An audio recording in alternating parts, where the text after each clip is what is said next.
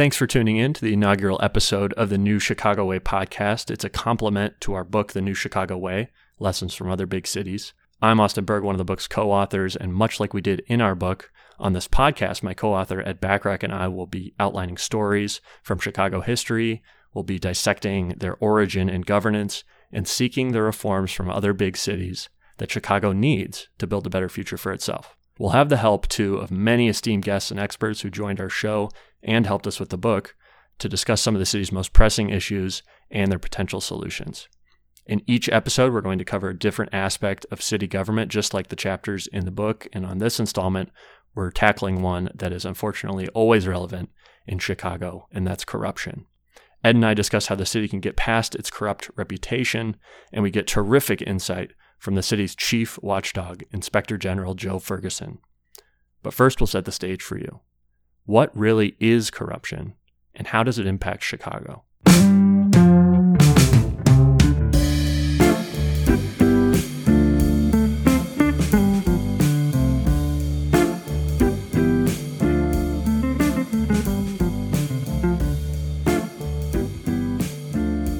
I wanted Ed to talk Ed for you to talk a little bit about the prevailing political theory of Chicago that you've talked about a lot, and it's a, it's a three step it's a three step theory. Sure. If you talk to anybody about the government in Chicago, and as we were writing this book, people would say, "Well, it's real simple. What's going on? Everybody's corrupt, and nothing can be done about it." So they throw up their hands and they say it's hopeless.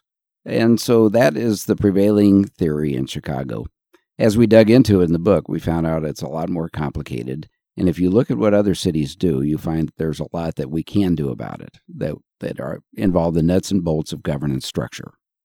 And we talk a little bit about corruption. People aren't even really, it's a bucket term. And it's kind of a red herring, I think, is what we learned a lot in the book for, well, if something's wrong with Chicago, it must be corruption. And the problem with that is, even if it is, it's not di- actually diagnosing the problem, and then the solution isn't very clear. So I'm curious what your your thoughts are on that. It's sort of a, a throwaway term. Yes, uh, you'll hear a lot about that, not only in this podcast but in future podcasts. But the narrow definition of corruption is when a public official does something that is illegal for their personal gain. But you could also define it more broadly, where they do something that is perfectly legal and where they have some other broader political or economic self interest uh, involved. And so I think a lot of Chicagoans conflate the two and they make everything corruption. But the, the book is based upon enormous poor decisions that have really sunk the city of Chicago for for decades. And uh, those things were perfectly legal. So the book, uh, a portion of it is to attack the narrowly defined corruption, which is really nickel and dime stuff. It's it's sofa change compared to the cost of the big decisions that have really sunk the city. And we've seen that in the, the massive scandal that broke uh, in December of 2018, the longest serving alderman in history, Ed Burke, being charged with essentially shaking down a Burger King restaurant owner. It wasn't for millions of dollars. It's for, you know, relatively little money given how much money that guy has in, in his campaign funds. And what's really interesting about that story is in the wake of that massive scandal and the political debates that have followed, we've heard a lot about new leadership in the 14th Ward, new leadership on the finance committee where Ed Burke was, was chairman. We have seen some discussion of aldermanic privilege has been fantastic, not a, the sexiest of topics, but has been discussed a lot more recently. And I think one of the coolest things we found in the book to talk about corruption generally is that the Studs Terkel quote, which we open that chapter with, is that Chicago is not the most corrupt American city, it's the most theatrically corrupt. And the data point to that if we look at, so we looked at per capita public corruption convictions actually across the top 15 US cities, and we looked at over the last 10 years. And if you are just vaguely aware of Chicago media, you would think Chicago is far and away the highest of that list. But the top of the list over the last 10 years per capita is Philadelphia. Oh, we must be number two. No, San Antonio. Number three is Austin. Number four is Dallas. And Chicago is all the way down at number five. Not, you know, it's not glowing by any means, but it's not the you know lawless shakedowns aren't aren't aren't rampant. The problem is it might not be broadly the most corrupt city, but our city council is certainly the most corrupt. And, and that comes down to the structure, which we talk about a lot in the book. And Ed, I was wondering if you could talk a little bit about sort of our city council structure and how it encourages so many of them going to prison eventually. Yes. So the city council really, uh, in the role of the alderman, is designed for corruption and designed for illegal activity that will lead to some kind of a conviction. Uh, and what do we mean by this? This means that so many local decisions are in the hands of the alderman, and all that they have to drive to guide them is the self interest of their constituents. So it's they need money to run for office. Uh, they need to get things done in their ward, and so that's how that's how the corruption takes place. And their wards are so small mm-hmm. that they can be that that intake point. It's only around 55,000 people right. per, per ward. And some of the tasks, when we talk about mm-hmm. local tasks, mm-hmm. valet parking, you, you have to get your alderman to sign off on that. Any building permit, any sidewalk cafe, any awning, any sign, all rezoning, they are the administrative bottleneck point for that. And of course, that's going to invite corruption. When someone is able to stand between you and something as simple as a sign and they're an elected official, you almost wouldn't expect anything else. Mm-hmm. But one of the best people who we did we spoke with for this book and really gets the structural issue, I think, more than any other elected official in Chicago is, is Inspector General Joe Ferguson. He's the chief watchdog of the city. We sat down with him to talk about Chicago corruption.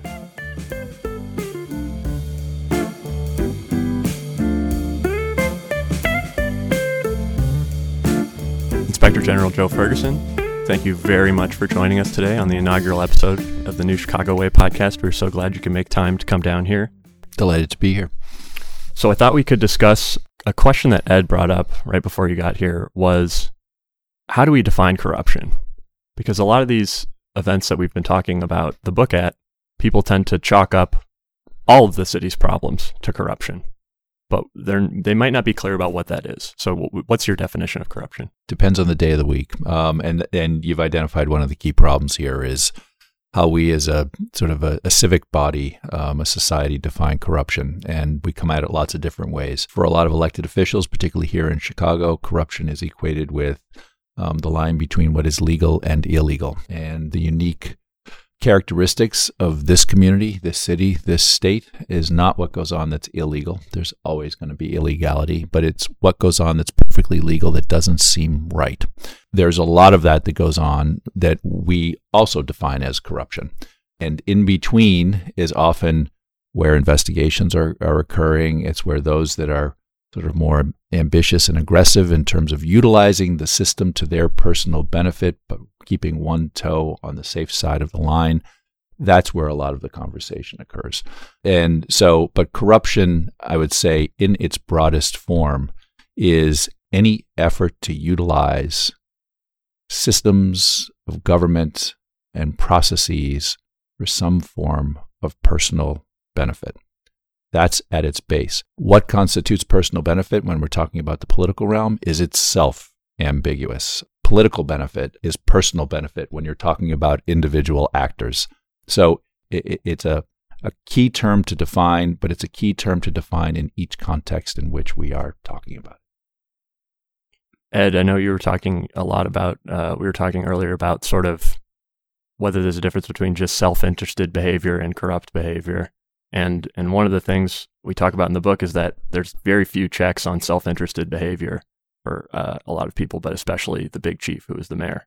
And when we talked in your office for the book, you had a great analogy, I think, for how city government functions. And I think you might, I think you talked about a solar system. You got yeah. Neil deGrasse Tyson on us and started talking about who's the sun and who's Saturn. And I was wondering if you could outline that because I think it's, it's, a great descriptor. Sure. Picture Chicago government, which which um, the body politic tends to think of, of as singular, as a kind of solar system. In fact, it's not singular. It's a sun um, around which a whole bunch of planetary bodies are circling.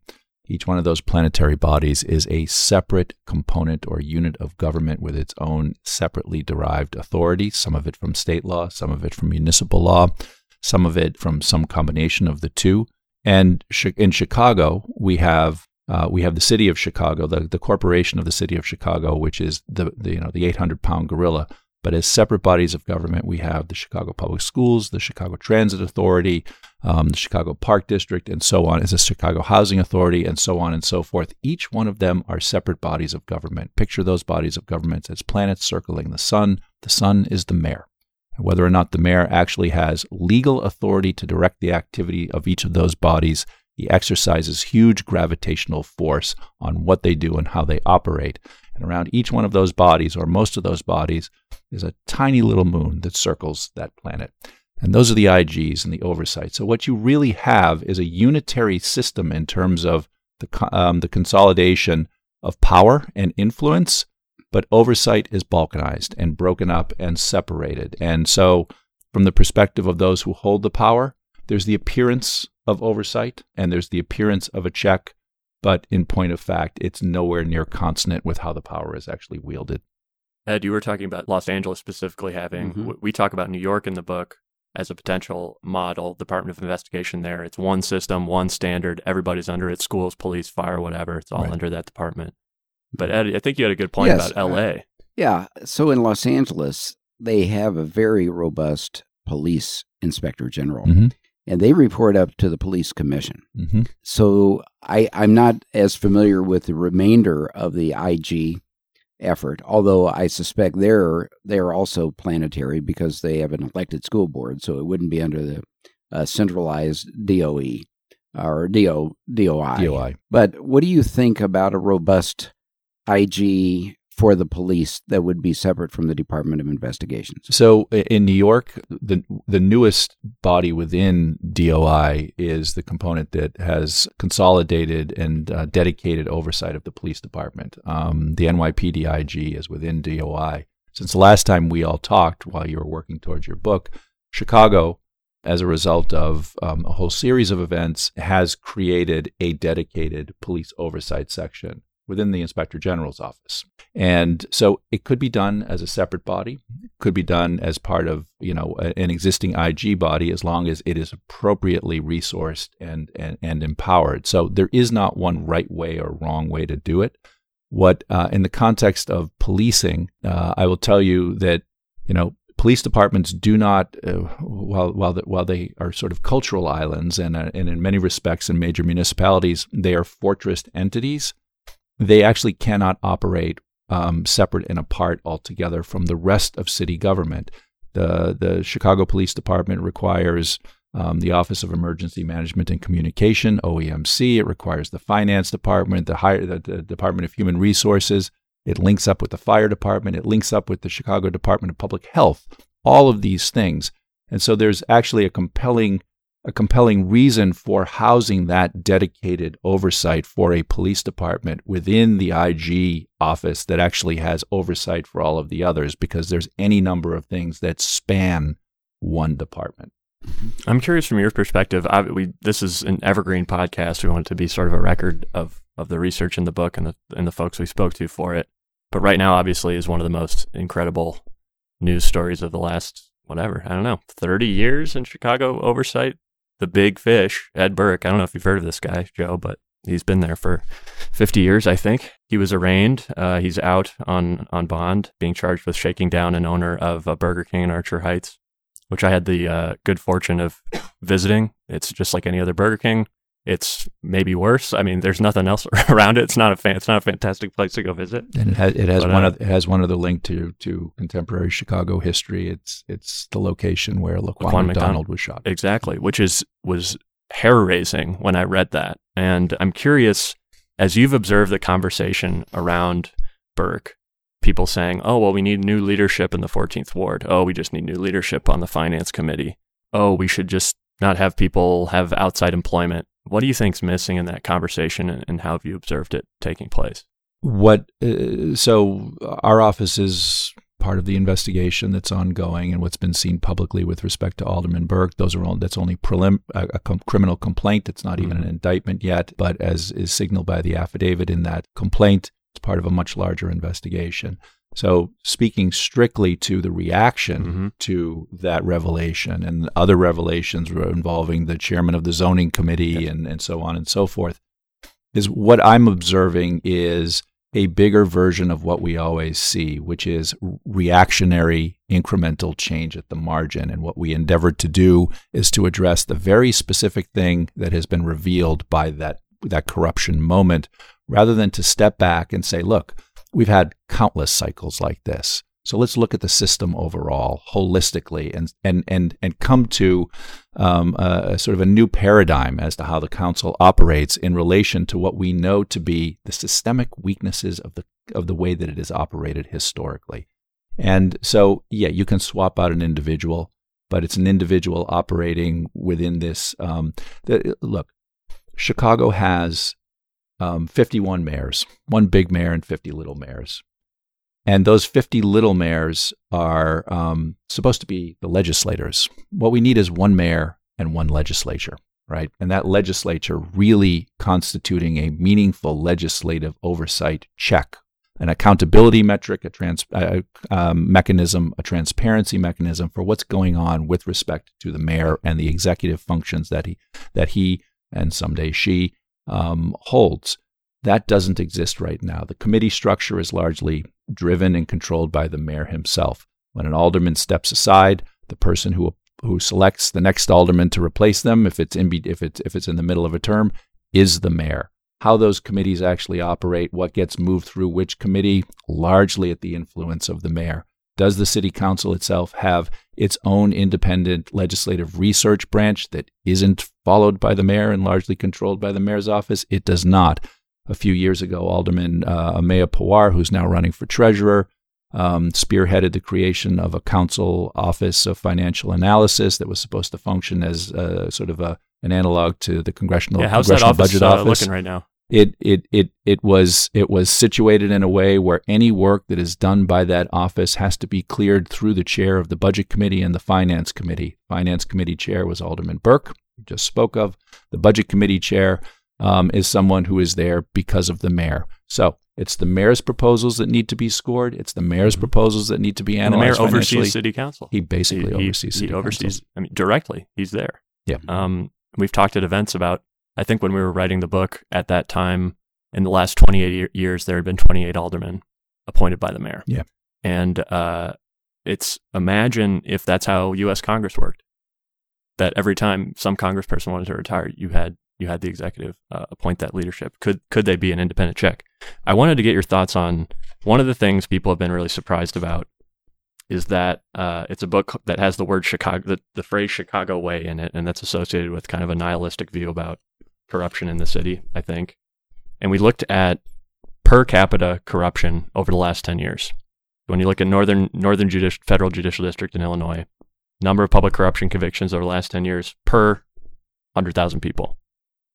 We are behind Philadelphia, San Antonio, Austin, and Dallas. We're number five on the list. Um, we have about it's about 4.2 convictions per 100,000 people.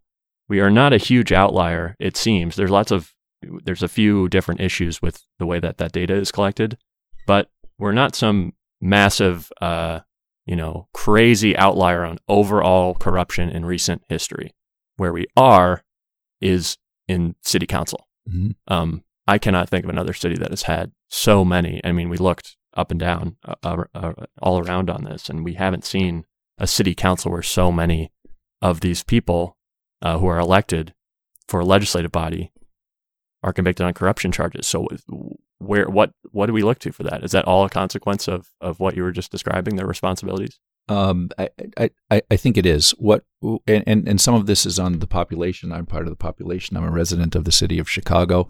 Um, I, I would say there's there's sort of two things. One is is is the sort of the mechanical one, which is uh, the history and the culture uh, of Chicago has us looking to our alderman as the person to get things done on our block, um, in our back alley. Um, and there are things that, in the ordinary course in many other cities, are simply part of the executive branch, ordinary executive functions, and you are one of three million people who need these services. Um, but it's that sort of intercessionary role and the appearance of power held by the alderman um, in in that in in, in that hyper local way that leads us all to this kind of desire to have the aldermen actually act in ways that take them into this broker kind of arrangement. Um, and rather than simply good, effective, efficient um, They're bottleneck. bureaucracy, Administrative and bottleneck. they can they can be an administrative bottleneck. Well, what you will tend to see is where there are cases of corruption and uh, concerns about corruption, they utilize their positioning to be a bottleneck in order to secure for the corrupt ones something of personal benefit to them to clear the bottleneck. They don't need to be there for most of what we're talking about at all. Mhm. And unfortunately, when you talk about professionalization, the staff that they do have are the ones who are actually the bot. They're the ones doing that stuff. Uh, they're not researching city issues. They're talking to the to constituents about complaints. So- uh, right, Every, every- every alderman, every alderman gets a budget every year um, uh, uh, from from the city's main budget. One part of the budget is for personnel. It it staffs three positions. The other part is non-personnel. You could use it for personnel. Three positions, both for your your substantive expertise and the things that you need to do as a legislator, but the other is to actually attend to constituent services, all this other stuff that we look for, to aldermen for. The reality is is that they do almost entirely constituent services, and it, and three three employees are not enough to handle that as well as other responsibilities. The way that you get additional employees is um, three places. One, you use your campaign finance funds to hire Mhm. people, um, and so now you're soliciting donations for the purpose of funding your you know your Right. official responsibilities. Right. Sec- which come from people who largely depend on your decisions in that capacity. Absolutely. Yes. The second is um, you become a committee chair, and this goes to that that sort of uh, sort of structural operational deficit of the city council performance deficit. And what committee chairs, most committees tend to do, is they get a couple of positions, two, five positions.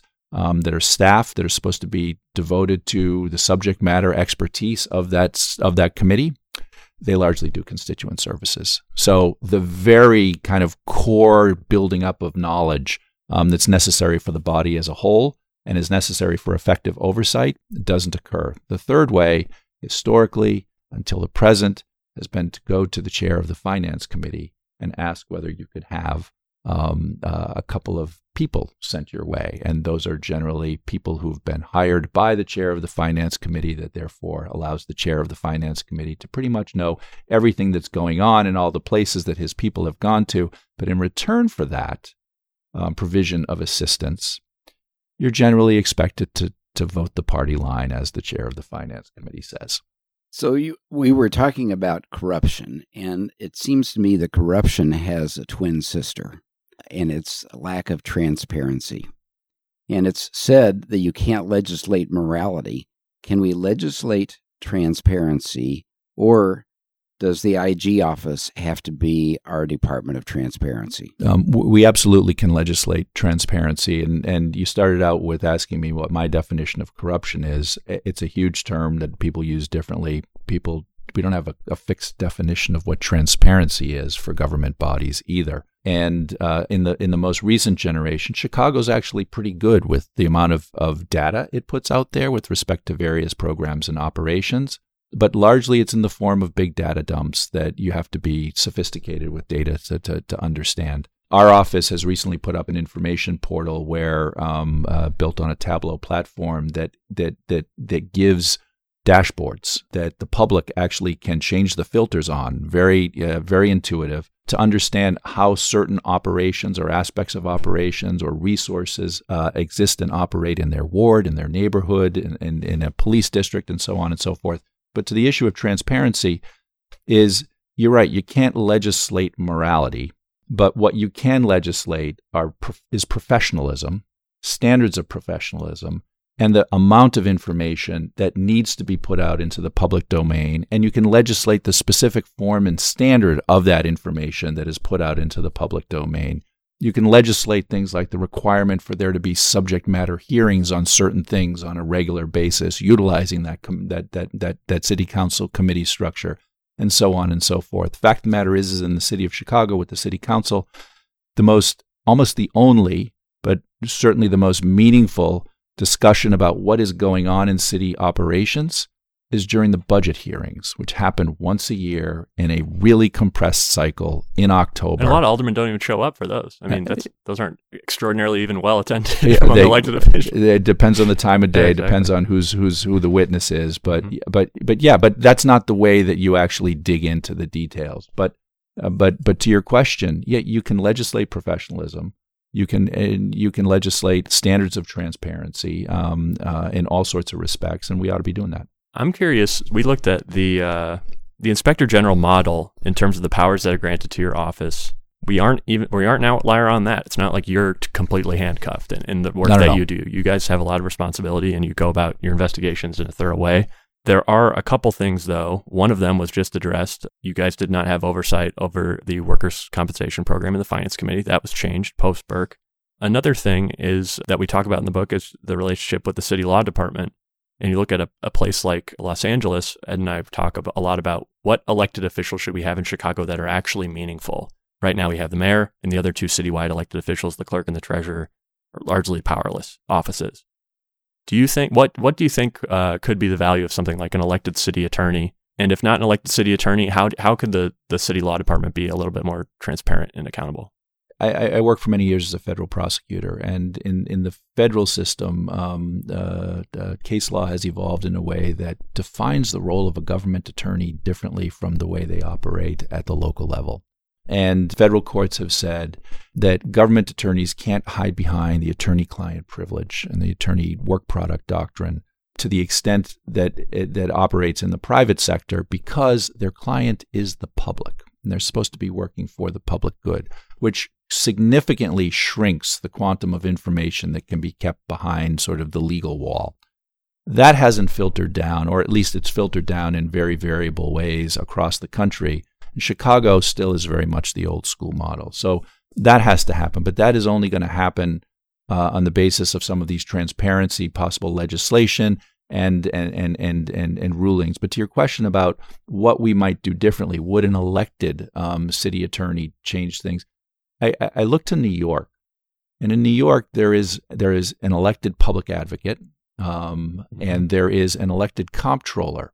And for the comptroller's office, the settlement of any claim by the city itself needs to first go to the independently elected comptroller for an analysis um, as to sort of front end analysis as to the merits and try to dispose of it before um, uh, uh, the, the the actors under the mayor um, and the folks with some sort of skin in the game as to the outcome because they're running the departments from which the claim originated Right. can can uh, can then en- en- engage the matter. Which is the opposite of how Chicago. I mean, it's, it's Completely. complete- Yeah. goes straight to the law department, and the mayor's interests are, are dominate that. Rather yeah, than and and and and, and, and look for for for for, tho- for those listening, it, it you know in, in in agreeing with that, it- that's not to say that there aren't good public servants all the way up and down the law department, but ultimately, the the history and the dynamics of the situation are that when the mayor cares about something, the law department is the mayor's lawyer, not the public's lawyer, and that's something that we really need to push into. So currently, you are appointed, your position is appointed by the mayor. Correct. If we did have a separate law department or some other accommodation, would it be better for the IG to report to the elected city attorney or some other mechanism so it is even more divorced from the mayor? So it so a couple of things. It, it it's fairly standard across the country, including at, at, at where the gold standard is, the federal government, for the appointment to be made by a political actor. Right.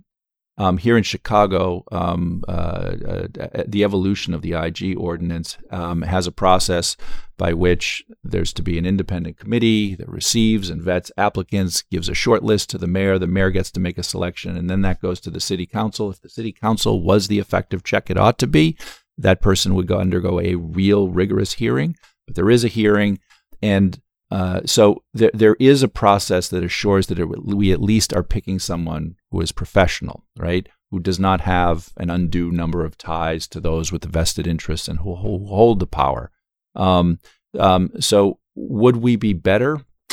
Um, I don't know. I think we're pretty well situated, and we're we're certainly well situated relative to national standards. Um, the question really, to me, comes to, comes down to two things: the actual authority and the independence, structural independence that the IG has, and whether or not the IG uses that. And that somewhat connects up to your earlier question about transparency. Is the IG's work in the public domain? Can the public scrutinize what's going on? There's always the sort of the existential question who oversees the overseer, right? That can only be measured by transparency and accountability reflected in the product, the work product of the IG. An IG that you don't know, that you never hear from, whose work you never actually see in the public domain, that's an IG that probably you should be concerned about. You have reports that you've written that are they the government doesn't allow to be released. And so that's a constraint even for a vigorous uh, and responsible IG like yourself. Right. Mm-hmm. Who has advocated for the, the office to be required to release those things, it, and that's now in city code, right? I what mean, it wasn't what, the case before. We, we haven't advocated for the office to release all of its investigative reports. So we we we, we release we release full reports on everything that is not investigative, and that's a lot of our work. As for investigative matters, you know there's there's there's pros and cons for um, the release um, or what form of release. And what we do what what the law says that we may do and that we do do is to on a quarterly basis um, issue sort of synopses of concluded matters. But the full reports aren't issued. And there's some good reason for that at times because those full reports list the names of witnesses and the names of people who ultimately were connected to something but found not to have engaged in any form of misconduct. And so you're dragging them into this in, into into public space in the context of something that's unseemly. So there's reasons for some degree of let's call it non-transparency or or, or, or sort of filtered transparency. What i've raised is um, there are certain matters of great public interest and certain matters certainly relating to the police department which there's important policy and public interest reasons for a full disclosure. And so, what I've advocated for is the release of our reports, investigative reports concerning the investigation of the Depart- police department's handling of the Laquan McDonald investigation. And there is an anomaly in that if our, that investigation was done by another investigative component of the city with respect to the police department, COPA, the Civilian Office of Police Accountability, those reports would have been public but our ordinance does not allow us to make them public. There at least should be consistency across the board. Everywhere there's not consistency, the public doubts, we're trying to overcome the public doubt. Um, and so, you know, it, it, it's a balancing act. But as a former prosecutor, I'll tell you there's very good reasons for government secrecy in some contexts. Mm-hmm. Another question that I have. In uh, writing our book, we looked at the top 15 cities in the United States by population. And one dynamic that we've seen is that some of these are, are high growth cities eh, that were once small towns, and they had a city manager form of government, but now they're growing up. And so, so many of these larger cities have a city manager form of government. Tell us about the oversight function in a city manager environment.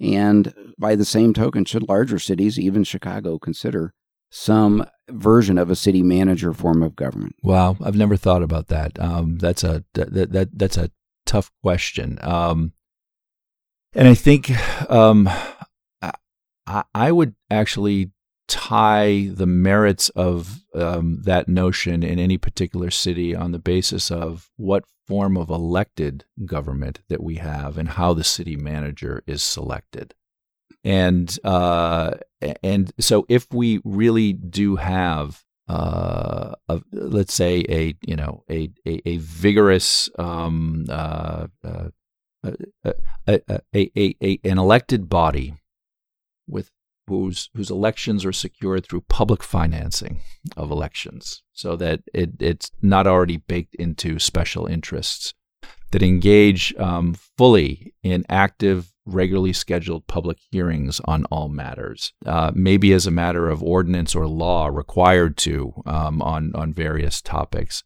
That is then selecting the city manager. I would say, I would say great. Um, what we have is some degree of electoral accountability, some degree of separation um, that exists for the city manager that would have to be selected on the basis of really rigorous professional qualifications. And then the activities of that city manager then having to be reported publicly into this elected, uh, electorally accountable body.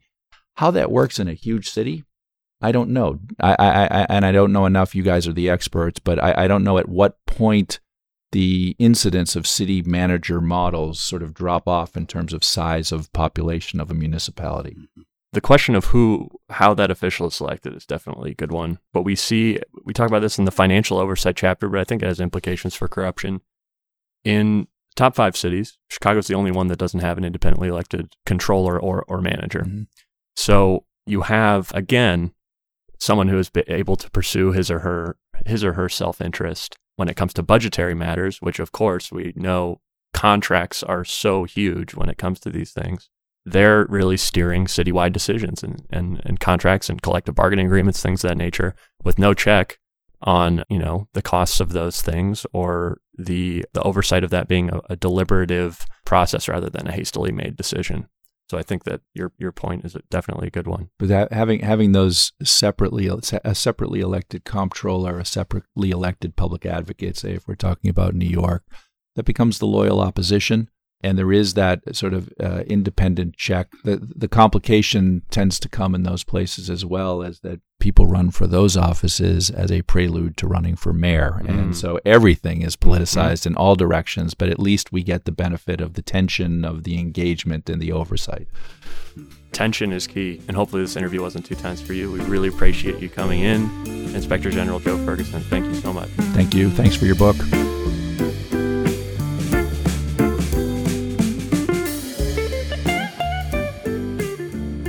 So, Austin, now that we've chatted a little bit about corruption and got a lot of great insight from Inspector General Ferguson, what can we do about this? What are the specific actions that the city can take to fight corruption and put it put us uh, not fifth among the major cities, but dead last in corruption per capita? Well, I don't think what what uh, Inspector General Ferguson said, I think points to what we we talk about in the book, which is that it's not going to be more ethics training.